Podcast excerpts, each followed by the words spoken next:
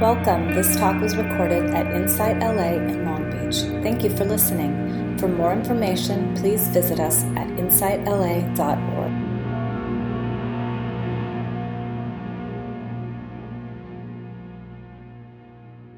Okay, everyone, hello, if you could hear me. If you're on Facebook Live, hello. If you're on Zoom, hello. And, um, oh, good to see everybody. All right, even my dog is watching, I hear. This is nice. um, okay, so I am now unmuted on Zoom. I don't know if, if I was unmuted before, but um, hi, everybody. So, so happy to be here. Um, I'm just going to just kind of allow a couple minutes to pass so people can join, and then we can go into our our sit. But, uh, but thank you so much to everyone for, for jumping on and keeping our community and our Sangha going. Uh, it's so Uh, important right now, and and so wonderful that we can meet like this if we can't meet in person. And it really does have a heart connection, even just seeing people's faces, and it's just really beautiful. I know on my end, and I'm sure everyone feels the same, that that connection is is um, able to keep going. Yeah, so throughout the the talk, feel free to uh, submit any any questions, comments that you would like me to address at the end of the talk.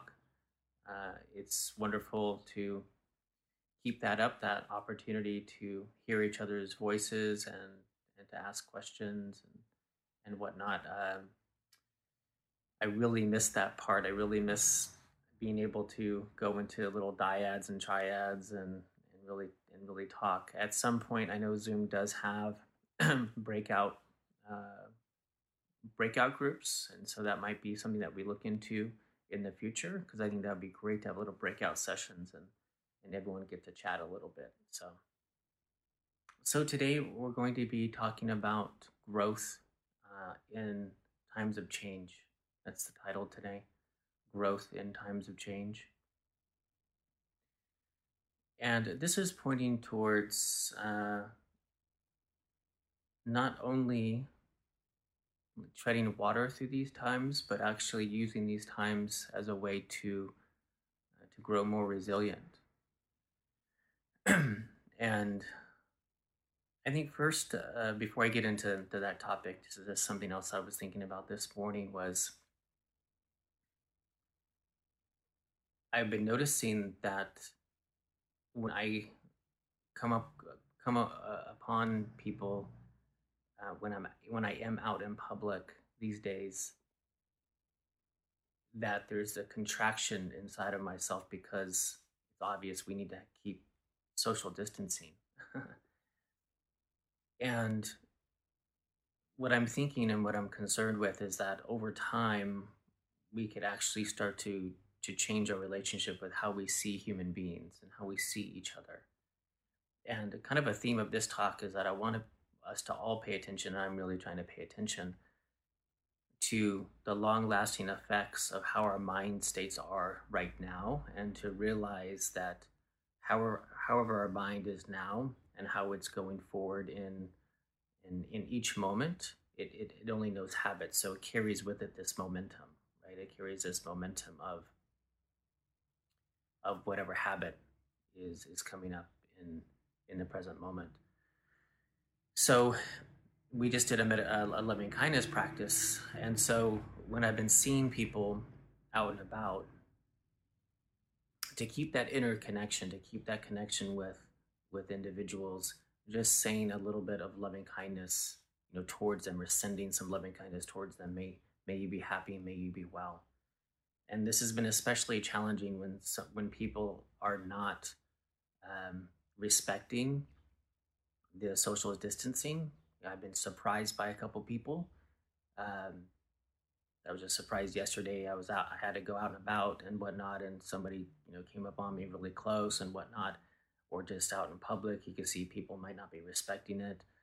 And and so there's this sense of aversion where we're looking at a human being and as maybe a possible host of a virus instead of just like this human being. And so inwardly, remember to cultivate this sense of kindness and maybe even visualize, like I know for me, really visualizing that, you know, I'm I'm still at Sacred Roots, you know, Dawn is here with me, but I'm visualizing this room being full, filled up with everybody, like everybody's here. And we're and people are coming through the door, and I'm able to greet people how they would like to be greeted. Like people are hugging if they have that that relationship with each other and whatnot. So really holding holding this in our hearts that we're still human beings, that we still love connection, want connection, and that everybody is is there um, as possible uh, ways to connect in all these different you know possible possible ways. So. That's just kind of a off topic, but uh, important, I think. Yeah, so being resilient uh, in these times, growing in these times, um, being mindful not to touch my face. uh, that's something awesome, right? That we could all be mindful of, uh, like how often we want to touch our face and the, these habits that we're looking to break. So silver line, not linings of mindfulness during this time for sure. So I want to start off by talking about the need for resistance on the path in general. So in general, we really need resistance. And in fact, we cultivate resistance by going on retreat, by sitting in meditation. We're cultivating this, this, this uh, resistance. We're cultivating situations that might bring up resistance, I should say. I've been going for a run lately, and I'm not a runner, but it's just something that I could do in, in this time. I usually go to the gym, but there's no gym, so I've been running. And since I'm out of shape and I'm not good at running, um, it's it sucks, to put it, put it bluntly. And um, but I've been noticing that I've been learning a lot more about myself in the times when it's a struggle. So, you know, it starts off pretty easy and then it becomes a struggle and a lot of stuff comes up. And then I'm learning how I relate to that. And it really reminds me of being on the cushion. And I learn the most about myself when I'm on the cushion, and I don't want to be on the cushion maybe any longer. Um, I have some resistance uh, to, to staying on the cushion. And I'm working with what comes up, or maybe I have a really strong irritation coming in from the outside. This is causing an internal stir uh, on the inside, or also my resistance to getting to the cushion, for like not wanting to do it, having some resistance there. So this is the time that we learn the most about ourselves, learn the most about our practice, and learn how to use the practice to overcome whatever is arising.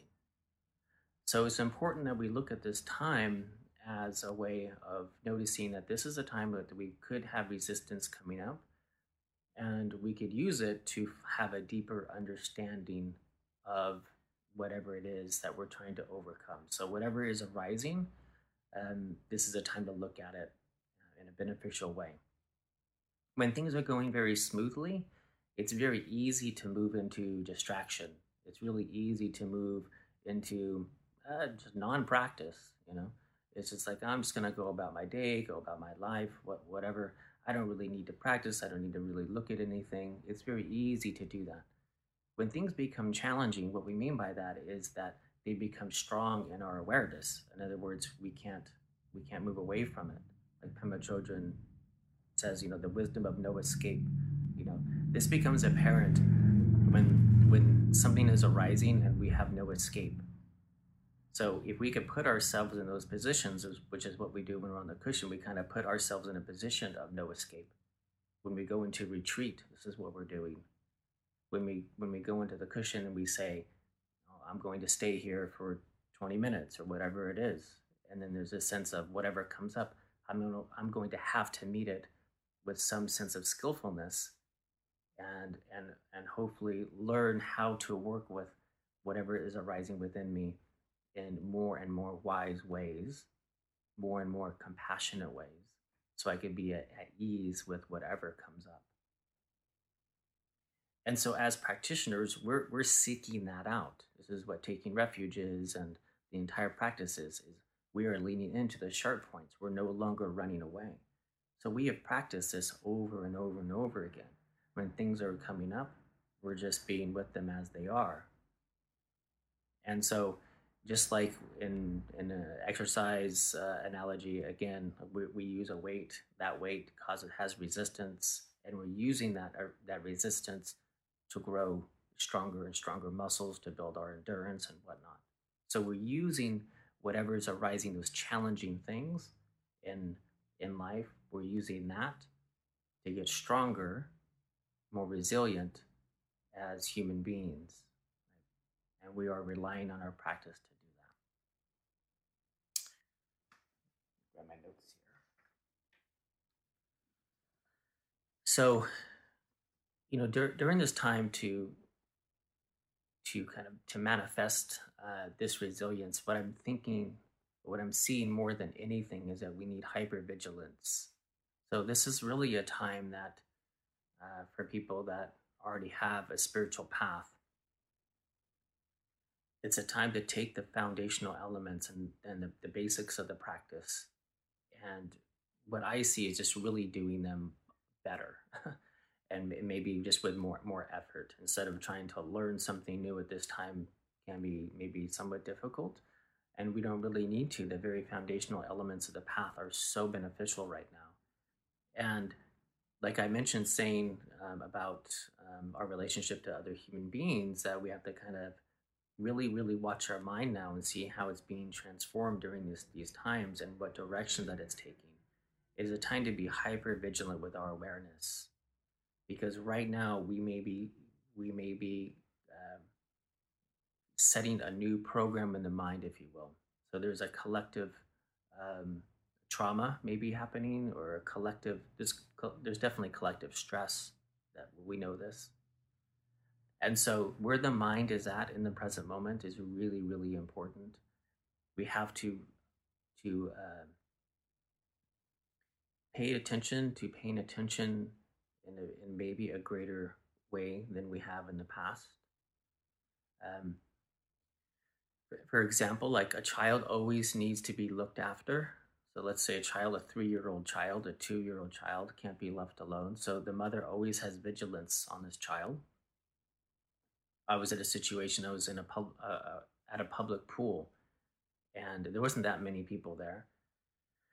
And there was this two-year-old child, and this child was around the pool, and everyone, I noticed that everyone was watching this, this child, because this child was fragile, you know, because it could fall into the pool at any time. And it did, it actually almost drowned. It, it slipped. So it was kind of hanging on. The mother was sitting right next to the child. It was hanging on to the edge of the pool. It was kind of floating there. The mom's kind of holding it up. And then the mom was talking to her friend. And the, the baby slipped off the side of the pool and went under the water. And the mom was super fast, like grabbing the baby, pulling it out of the water and whatnot. But I noticed everyone was watching, because everyone saw it. Everyone gasped, like, oh my gosh, look at watch out. So there is hypervigilance there. So even though the baby always needs to be looked after, or the child, there's hypervigilance at that time. We need hypervigilance now. And that's the mindfulness. Mindfulness is a hypervigilance. Watching really, really closely. Where is the mind? So when we watch where is the mind right now, we have to look if it's futuring, if it's catastrophizing, or if it's staying in the present moment. But then notice where it is and immediately bring it back. This is not a time for lackluster practice in any in any way.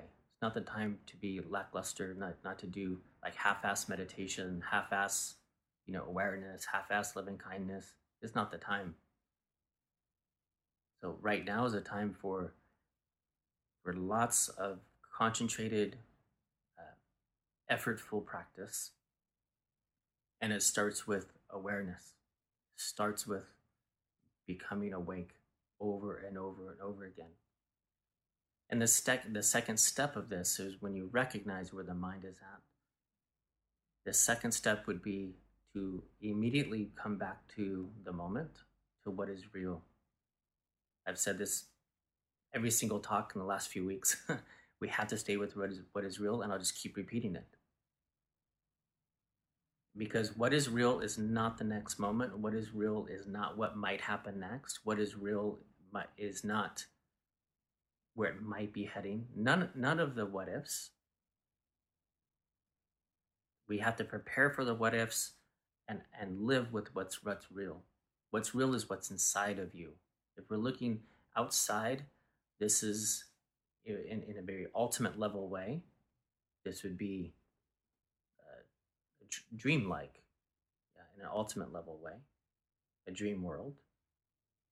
What is inside of us, this is more the truth of what is, what's inside. But more importantly for that than that, on a mundane level, is we only know what's in the moment. We only know just this. So we must stay with what's known. And then the third, the third thing that we must must keep top of mind is to meet with whatever we're finding with a sense of openness, with a sense of at easeness, with a sense of loving kindness, with a sense of compassion, because there's so much self-grasping right now. And again, like always, but it's just really apparent right now. It's this grasping mind, and it's grasping for um, protection of self.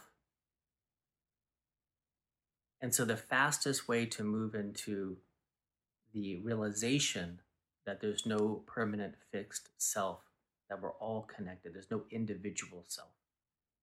The fastest way, because emptiness is really hard for most of us to understand and to experience, what we can do is we can move into a loving kindness practice, what we did today. So this really helps with whatever the mind is is looking to hold on to or have an aversion towards. So whether we see this craving mind arising, or we have or we have this aversion arising, if we meet it with a sense of openness and loving kindness, then we can then it, it can be able to lose its grasp. So we need awareness first. We need to come back to something that's stable. And then once we find some stability, then we can meet with, with meet whatever we find with some loving kindness. And loving kindness is an energy, it's not a word. You know, it's not, loving kindness isn't like the, the like love in the way that we think of it is, because most of the time we're thinking of attachment when we when we think of love, but love as an energy is expansiveness. We can really feel into the energy of loving kindness. It's it's it's an opening. Love is extremely resilient. There's probably there's nothing more resilient than the energy of love. Also, this this energy of loving kindness, uh, what's it's the the the non the non-fear energy. So if you think of anything that fear is, it's it's contracting, it's um, it's separating. And I think it's so interesting with fear, like, you know, hearing people buying buying guns and this and that. I mean, if you buy a gun, there's just this massive, you know, no, no offense to people who buy a gun, I guess, but. But man, there's just this idea of separateness. I'm I'm going to protect myself from something else. It's, it's this idea of separateness. Right? So love is expanding. Love just feels safe. But it's so important that we can't get to love without a stable mind. So in the practice, we have the shamatha and the vipassana, but we cannot have the shamatha, the concentration piece. We have to have that before we can get to the love piece. If the mind is all over the place, like many of us, you know, the mind could be all over the place right now. Everything's changed. And for some, it might feel like a new normal. Maybe some of us are coming into a, a place of actually more routine and more at ease. And if you are, awesome. It might, you might be feeling like it's getting kind of building up and it's kind of getting harder. Everyone's going to have a different different experience. And things are constantly changing. So jobs and situations, the longer this goes on, it's shifting and changing. The skill sets of how you are, are meeting it don't necessarily change. The skill sets don't change, but your skill on how you're meeting these changes can get stronger and stronger. Waking up. Just by waking up, you're not following those thoughts. If you're not following those thoughts, you're not catastrophizing. Huge. Even if you took away the catastrophizing part, look, feel like how good we would we would be just with that. Just the negation of the catastrophizing part is huge. Then what if you can come back to the simplicity of the moment and just be with just this moment?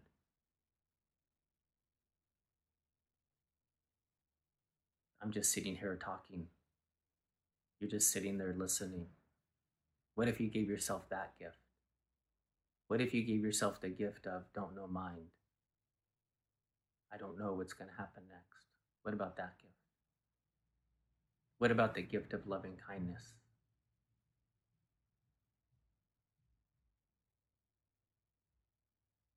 So I'm going to read a little something. Um, So this is from Pema Chodron. So many of you know that one of the classic Buddhist works of our time is When Things Fall Apart uh, by Pema Chodron. And uh, it's highly recommended at any at any time to, to read that book or read that book again. Um, and if you haven't read it, this would be a, a great time to to read it. So this is, I was just actually going through that last night and um, something came up uh, that I want to read.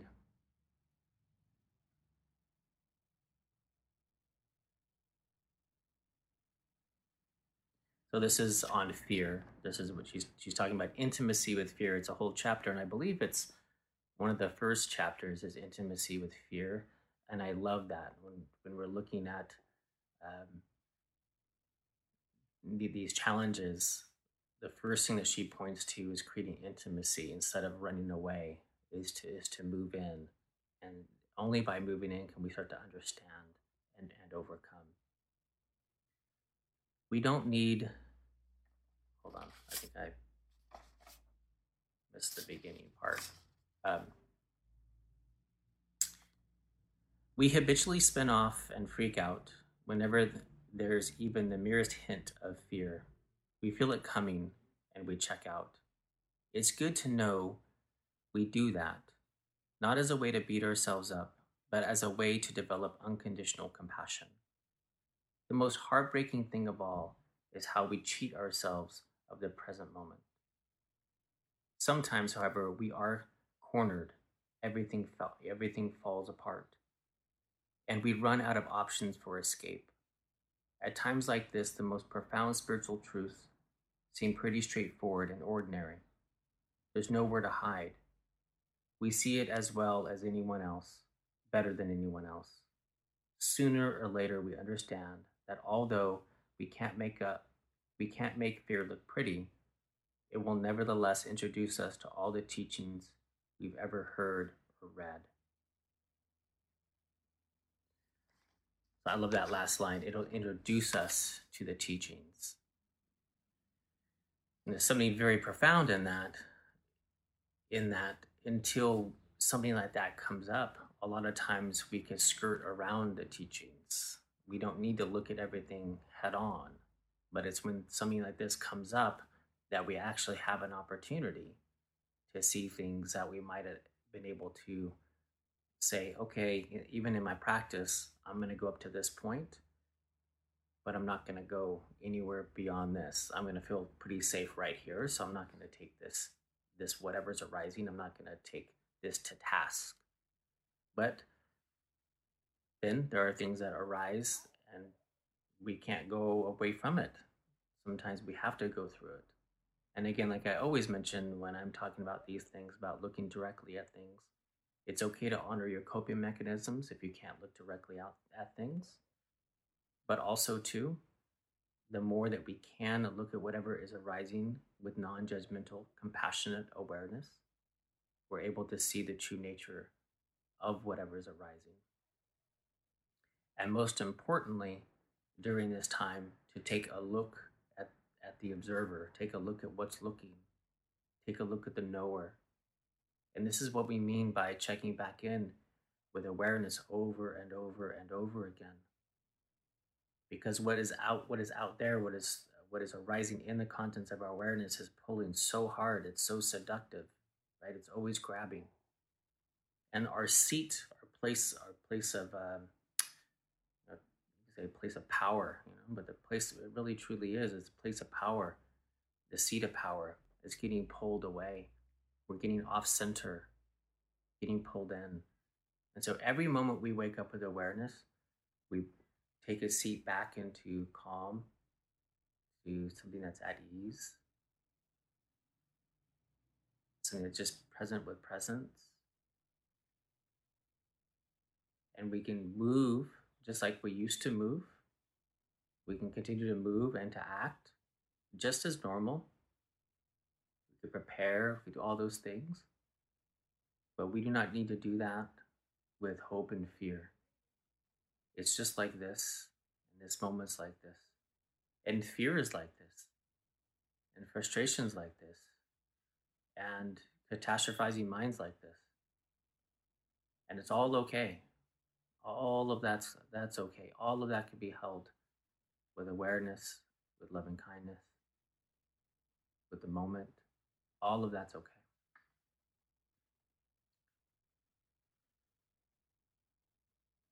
All right.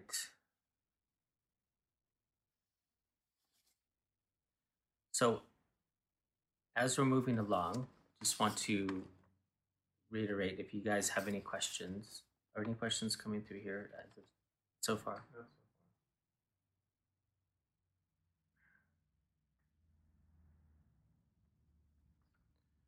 No. Um, so I want to talk a little bit more about concentration, and maybe we could do a practice together.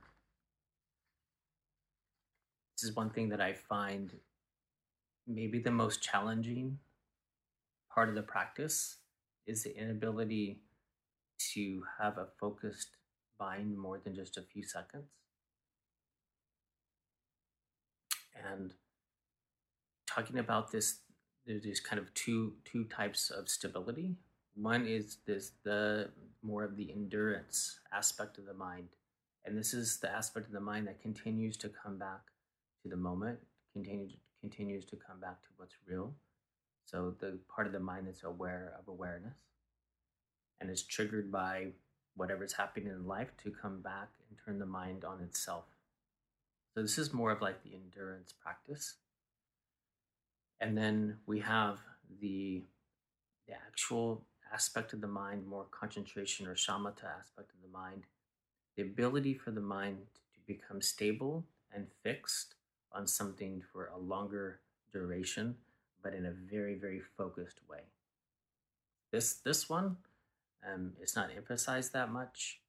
Uh, and so therefore there is a deficiency in most practitioners actually having true concentration. There's a practice that many of the Long Beach Sangha, we've gone over this practice quite a bit, and I just want to emphasize it here. And that's uh, something that I call, uh, I think it's just known, the, the three one meditation. And this is three minutes of concentration on, and then one minute pause. So three minutes of full concentration, and then one minute pause. We have to really understand the the neurosis of the mind is continuous. It's continuously grasping and and just off, you know, off the, the leash. And so having a focused practice to bring the mind back and really come back into control, uh, uh, so directing the mind, is of utmost importance right now. And so this practice is very, very, very simple, very, very simple practice. It's taking an object, maybe ten inches, twelve inches, something somewhat small, and you can rest the eyes here. And you're not and you're not analyzing the object. You're just resting the focus of the eyes on the object. And it can be out, you know, in front of you, maybe a couple feet. And for three minutes, you can set a timer on your phone for three minutes. You're just focused on this external object. What's really great about an external object right now, too, is that it's very solid for the mind. So when we turn the mind inward, we can have a lot of, you know, a lot of things coming up. But an external, fixed, um, inanimate object right now is really, really um, calming for the mind. It, traditionally, a lot of times, a Buddha statue is used. You could you could use anything. It doesn't matter. Try not make it so ornate. So maybe something fairly uh, basic in nature, so the mind doesn't want to keep analyzing. And you remember to blink, and you're doing this for three minutes, and then you rest for about a minute. You don't need to. You could set this alarm on your phone or something, but don't set the alarm for the one minute part. Just rest for a minute or so. And then the mind is back for, for three minutes. If anyone has a question about that, let me know. Um, but if not, we'll just go ahead and do one. We have a question. I don't think it's specific to the practice. So your call. You want the question now or after the practice? Yeah, so we'll do that after. So we'll do we'll do this practice now, and and like I said, if if you have an object in front of you, cool. You could just literally stare at a dot of the, on the wall. You can do this with anything. So just kind of choose something out in front of you. And, and again, you're just resting your attention here. So so think of the, the mind chitta. Just bring in the mind focused on something very narrow. Um, I have a, somewhat of a bright light staring in my face, so I might, I might not be able to actually hold my eyes bright open because um, I'm off to the side of it already. But um, but I'm going to go ahead and time us and just see how the mind can, how, how it could do, just resting in one particular place for a few minutes. And again, not analyzing. When the mind wanders, bring it back, rest the eyes here. Letting all the thoughts in, letting all the thoughts out, not a problem. They're just running in the background, and you're resting your gaze on something out in front of you, okay? All right, so I'll give you guys a few seconds to just get ready. Taking a couple breaths on your own. And then beginning.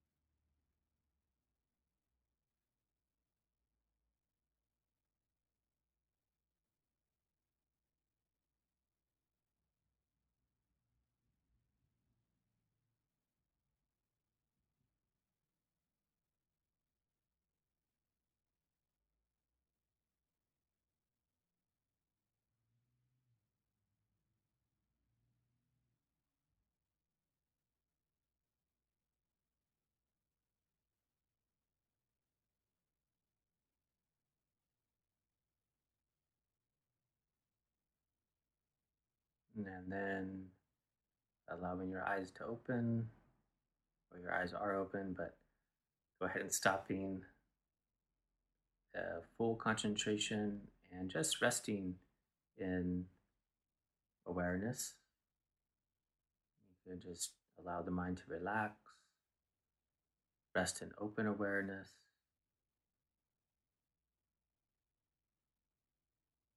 Releasing the object.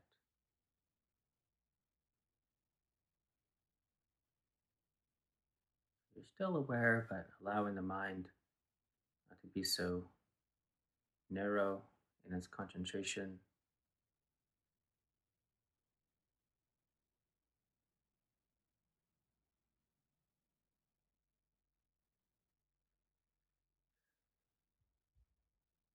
And just checking in, checking in with yourself to see how that went. How was the mind? Maybe type in if you don't mind. If you wanna, if any of you could type in and just let me know how how that went, just to have three minutes of full focus, full concentration. It was good, not so good. Difficult, easy. Amber says calming. Um, Kate says the mind feels tired from that. Um, difficult from Claire. Uh, surprisingly uh, opening, calming. Shorter than I thought from Lars. Shorter than thought it would. Difficult. For those of you writing difficult, maybe what part was difficult? Intense, interesting. Is it difficult to stay focused? And claustrophobic? Interesting. The object seems to dissolve. Yeah, the eyes will play tricks on you when you do this meditation. it, it it could do funny stuff. The more I tried to concentrate on, I can't see the rest of that. Claustrophobic, yeah. Hard to concentrate, yeah. So to Kate mentioned that, that the mind feels tired. Um, this is important to note because on a couple different ways is that, so when we're focusing on this and the mind feels fatigued, or when we're training, so the mind can just feel fatigued, but also to pay attention to how your effort to stay there is being delivered. So how the energy of the mind is delivering its attention. You could notice that it's, you could notice and through experience that you might need a little bit less effort. It's more like resting, resting the mind on the object, as a, as opposed to really strong focus. So if we have, if we bring this attitude of super strong concentration, then the mind can be fatigued. Like, oh, I'm gonna concentrate every moment, or calm abiding, as the Tibetans say, shine, calm abiding. I'm just resting my attention here. Just resting. Like this, and then mind is wandering. I bring it back, resting the attention here.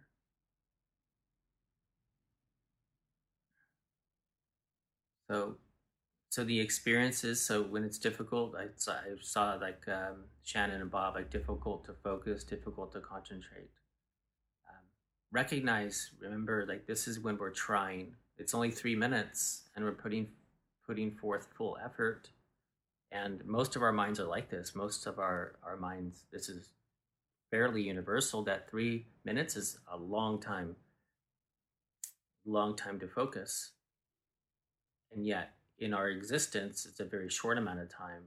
And so we want to recognize the need for that and, and to develop some spiritual urgency, saying that if If I don't have control of where my mind is, there's no way for those other things to develop.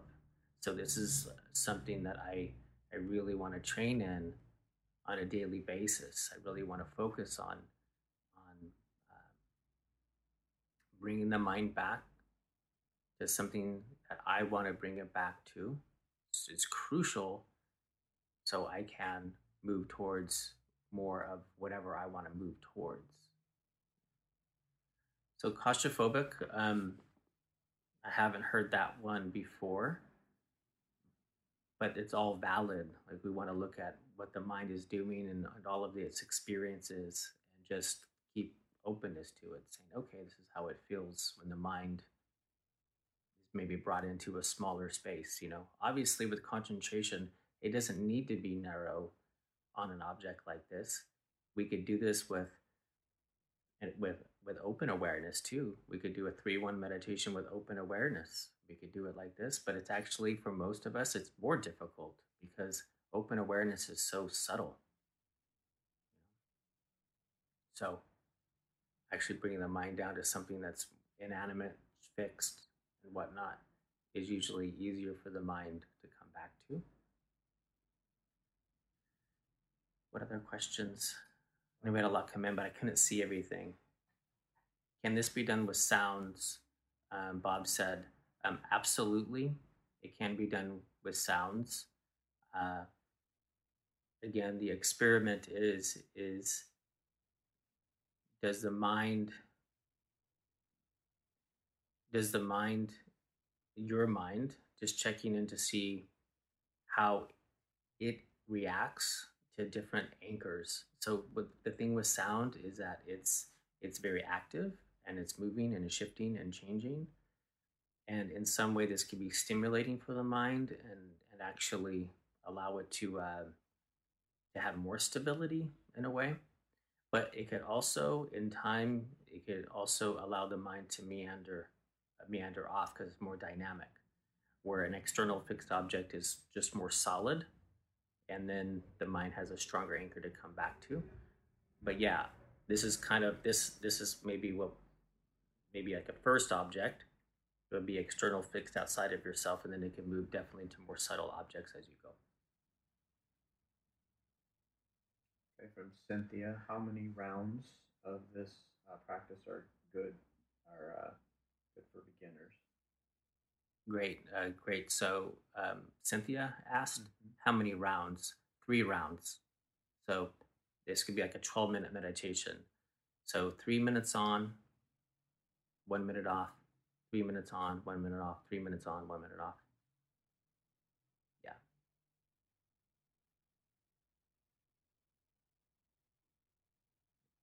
You still appear to be on. Yeah, I'm still on. Okay. Uh, Don's just feeding me questions. That's why the pa- I'm pausing. I think we're good. Um, um, I saw another is question that, yeah, coming. Is, that, is this uh, from Don? Uh, is that similar to what potentially happens with breath as the anchor? Um, what potentially happens? Can you clarify, Don? um, he's asking if the same thing happens with the breath, but I'm not quite sure. Yeah, I'm going to unmute Don, if that's okay. Okay, yeah. Mm-hmm. Okay. So we're unmuting Don, but on Zoom. So the Facebook people, I, would, I will just reiterate um, her question. Okay, Don. Hey, good morning, everybody. Thank you, Casey. Good morning. So my question, and I think you sort of resolved it, um, is when we are doing our breath meditation and using breath as anchor, is it is that also managing to have that single focused concentration um, because of the other potential for being, you know, dragged off with other um, phenomenon, other stimuli, whereas with a visual concentrated meditation, it's easier to develop that concentration. Someone was asking about sound. Mm-hmm. Would that be the same? Yeah, right here, it's um, it's all about intensity. And then also, too, we're kind of removing the vipassana aspect. We're just focusing on the concentration aspect. Um, so we could do this with any object, but if you notice, it's really short and very intense. So like if we're doing, um, if we're doing a breath meditation, that a breath meditation, for example, has a lot of moving parts. There's a lot of subtleties. if you're focusing here, if you're focusing on the abdomen, if you're focusing on just breathing in long, breathing in short, there's a lot of dynamic factors. So the, the mind can kind of go a lot of different ways with that. Plus two, you're taking, like with sound, you're taking something that is um, showing impermanence, it's showing interdependence and emptiness. So it has a, it has more opportunity for insights, where an external object, even though it's still always possible for that to arise, this is more just a pure concentration practice. And that's all we're focusing on. We're not really focusing on the opportunity for insights to arise. It's just that full concentration, short, like a, like a sprint, you know, and, and then really structured around taming that aspect of the mind, that real full focus. Thank you. Um, I see that Sandy's hand is raised, but I'm gonna, Lars' question came in first. Okay. He says, it's hard for me to return to an object when I practice metta. I lose focus of the people I'm picturing. Mm-hmm. I understand returning to the breath better. Is there a way to develop better metta concentration? Yeah, so Lars was asking that. He has a hard time in loving kindness practice returning to the object of of loving kindness, like whoever. Um, I, I see your, okay, let me answer this. So who, coming back to the object, whoever he's sending loving kindness towards. So this is this is a perfect example of why of why we're doing this concentration practice. It, so the answer, Lars, is combining these two practices. So like you mentioned, it is easier for you to come back to your breath. Um, so what you want to do is you want to come back to the breath and, and really stimulate, if that works for you, to stimulate your concentration uh, skills and to, to strengthen them, or do this practice. This practice is going to really, really, really assist your loving kindness practice. I've told a story plenty of times when I went to my first loving kindness retreat, and the first day and a half or two days, it was full, it was fully dedicated to concentration. And this is why. So I would just incorporate this along with it, along with your loving kindness practice. And then um, Ali asked, uh, why take a minute off? What does that do? Um, can we, can we go on? Um, the the one minute off gives the mind a chance to relax, to really be at ease because of that fatigue factor. Um, somebody who has ha- is uh, been a practitioner for a much you know longer period of time, where three minutes in full focus, yes, they could definitely extend this out. You could just see feel what feels right for you. Um, but remember too that this is not an endurance one, not an endurance practice. It is short for a reason, uh, just to have that full focus. So if that full focus for you is six minutes, ten minutes, fifteen minutes, that would that's wonderful. You could always extend that out. But three minutes is usually uh, a really good place to start. Okay. From uh, Shannon. How does one relax while trying hard to concentrate with this type of meditation? Did someone have their hand raised before that? Um, Sandy did, but she dropped off. Okay. And then what was hers? Uh, how does one relax while trying hard to concentrate with this type of meditation? Shannon. So Shannon's saying, how does one relax when you're trying hard to concentrate? Um, so it sounds like a paradox that we're relaxing to concentrate, but how we concentrate is actually by by non-grasping what is pulling us away, right? So it actually takes effort to grab onto a thought and and move with it. And so when we when we relax, it's just like the mind is not grasping, so the mind can just be at ease. So the mind is naturally present. In fact, we need to grasp something to pull it away from natural presence. And so it, so when we relax the mind, that's when we're actually in concentration, when we're actually relaxed. Right now, it takes effort. It takes an effort to non-do because of habit. But when we really look, it's like that. So the, the efforting comes with actually just the awareness. It's the mindfulness that takes the effort. It's the remembering that takes the effort. After we remember to be on the object, so when the mind goes away, the effort is to notice that it goes away. And then as soon as we notice that it's gone away, to stay on the object, all it takes is presence. Because if you have presence, you'll notice that a thought just came up and you don't need to follow it. It's just the awake part. As long as you're awake, you're not going to move away from the object. As soon as you fall asleep, you get tugged, you know, the, the thought grabs you, you're away. So this is what, what, what we mean by resting. You're resting in the natural state.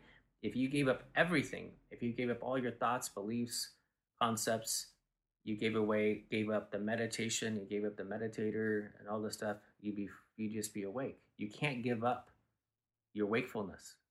You can't throw that off. It's just here. And so we're finding stability and natural, naturally arising wakefulness. Okay, so from Yo Yo Yo is Soleil, I think. Mm-hmm. That's awesome. Uh, is it more important to stay with the object during concentration, or more important to notice when it wanders and come back to the object? In the beginning, it's actually more important of noticing when the mind wanders, because that's what's happening more often. So so Soleil was asking, is it more important to notice when the mind wanders, or is it more important to hold the mind down on the object? Well, we're practicing holding the mind down on the object. That's the actual, the reason why we're doing this practice. So the concentration piece, holding it down. But, but it's more important because what's happening more often is the mind's wandering away. So catching it when the mind wanders away, that's going to be the, the first piece of the puzzle, right? So catching that is going to be, I would say, more important. And yet we're practicing once the mind being held down, really, really focusing on it, not leaving. You know, so it, it's all it's all mixed in, you know, but But what's going to happen more, what we need what we need to practice on first is coming back, because this is just the mind so untrained, right? But but they all go together, because like I mentioned, once we're on the object, we're holding the mind down on the object. If we keep that vigilance, we're going to be we're, we're, we're going to be able to watch in more and more subtle ways how the mind is pulled away, when it's pulled away, how, you know, that, that tugging part, and be able to stay on the object. From Kate, could we start with insight meditation for a few minutes and then start a few cycles of three, then one? Would that help us relax first? Yeah, just, yeah, experiment. Experiment for you. I would say this is a good, really good experiment in, in general to what softens the mind for you, what brings the mind back into a state of balance. For me, I like to start every meditation with kind of how we started today, you know, taking refuge, paying homage to the teachers, um, setting the intention, motivation, and then most importantly, loving kindness practice. Doesn't matter what practice I'm going to do after that, because for me, it brings the mind to into right effort. So if my mind is agitated, loving kindness brings it, it brings it down from that agitation. If If my mind is dull, loving kindness and compassion will lift my, it'll brighten up my mind, right? So no matter what, for me, I, I, I do loving kindness first. So experiment with you. Some people really might like to do this, this practice first. And it's like really brings a lot of energy to the mind. And then they could do whatever they want after that, but just experiment what's, what's right for you.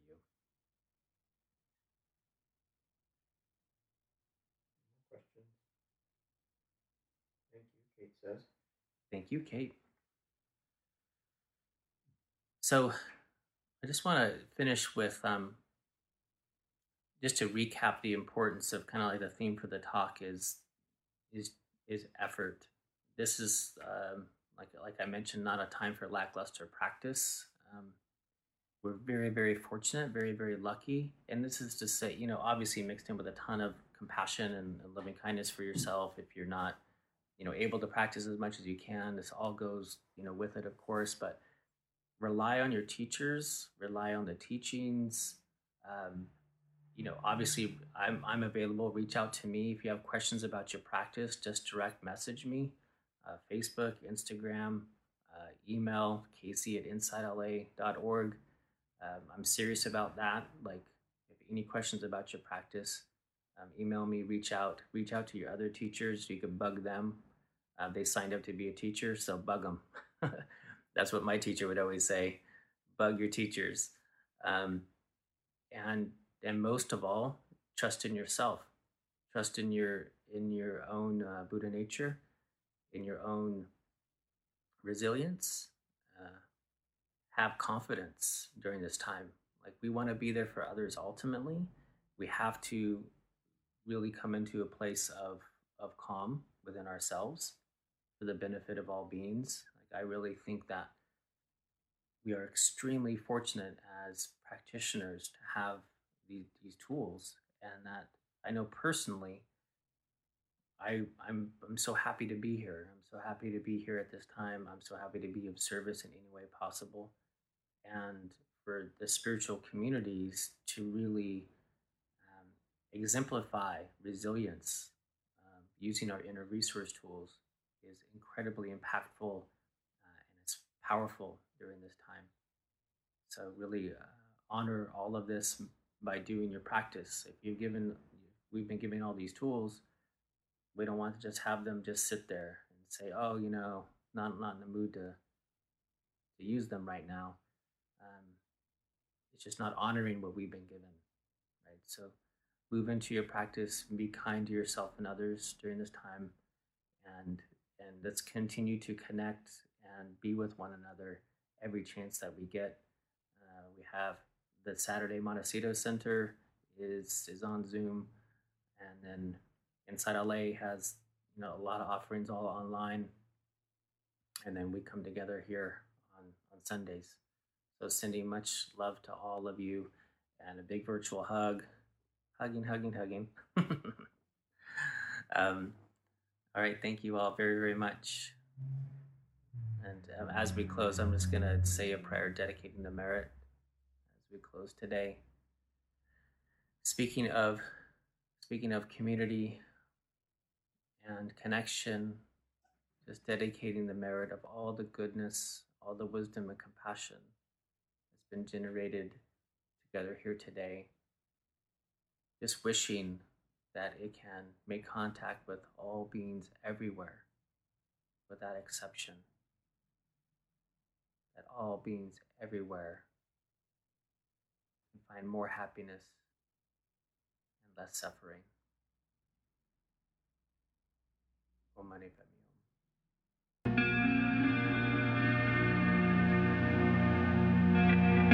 Hum. You have just listened to a recording from Insight L A in Long Beach. For more information, please visit us at insight L A dot org.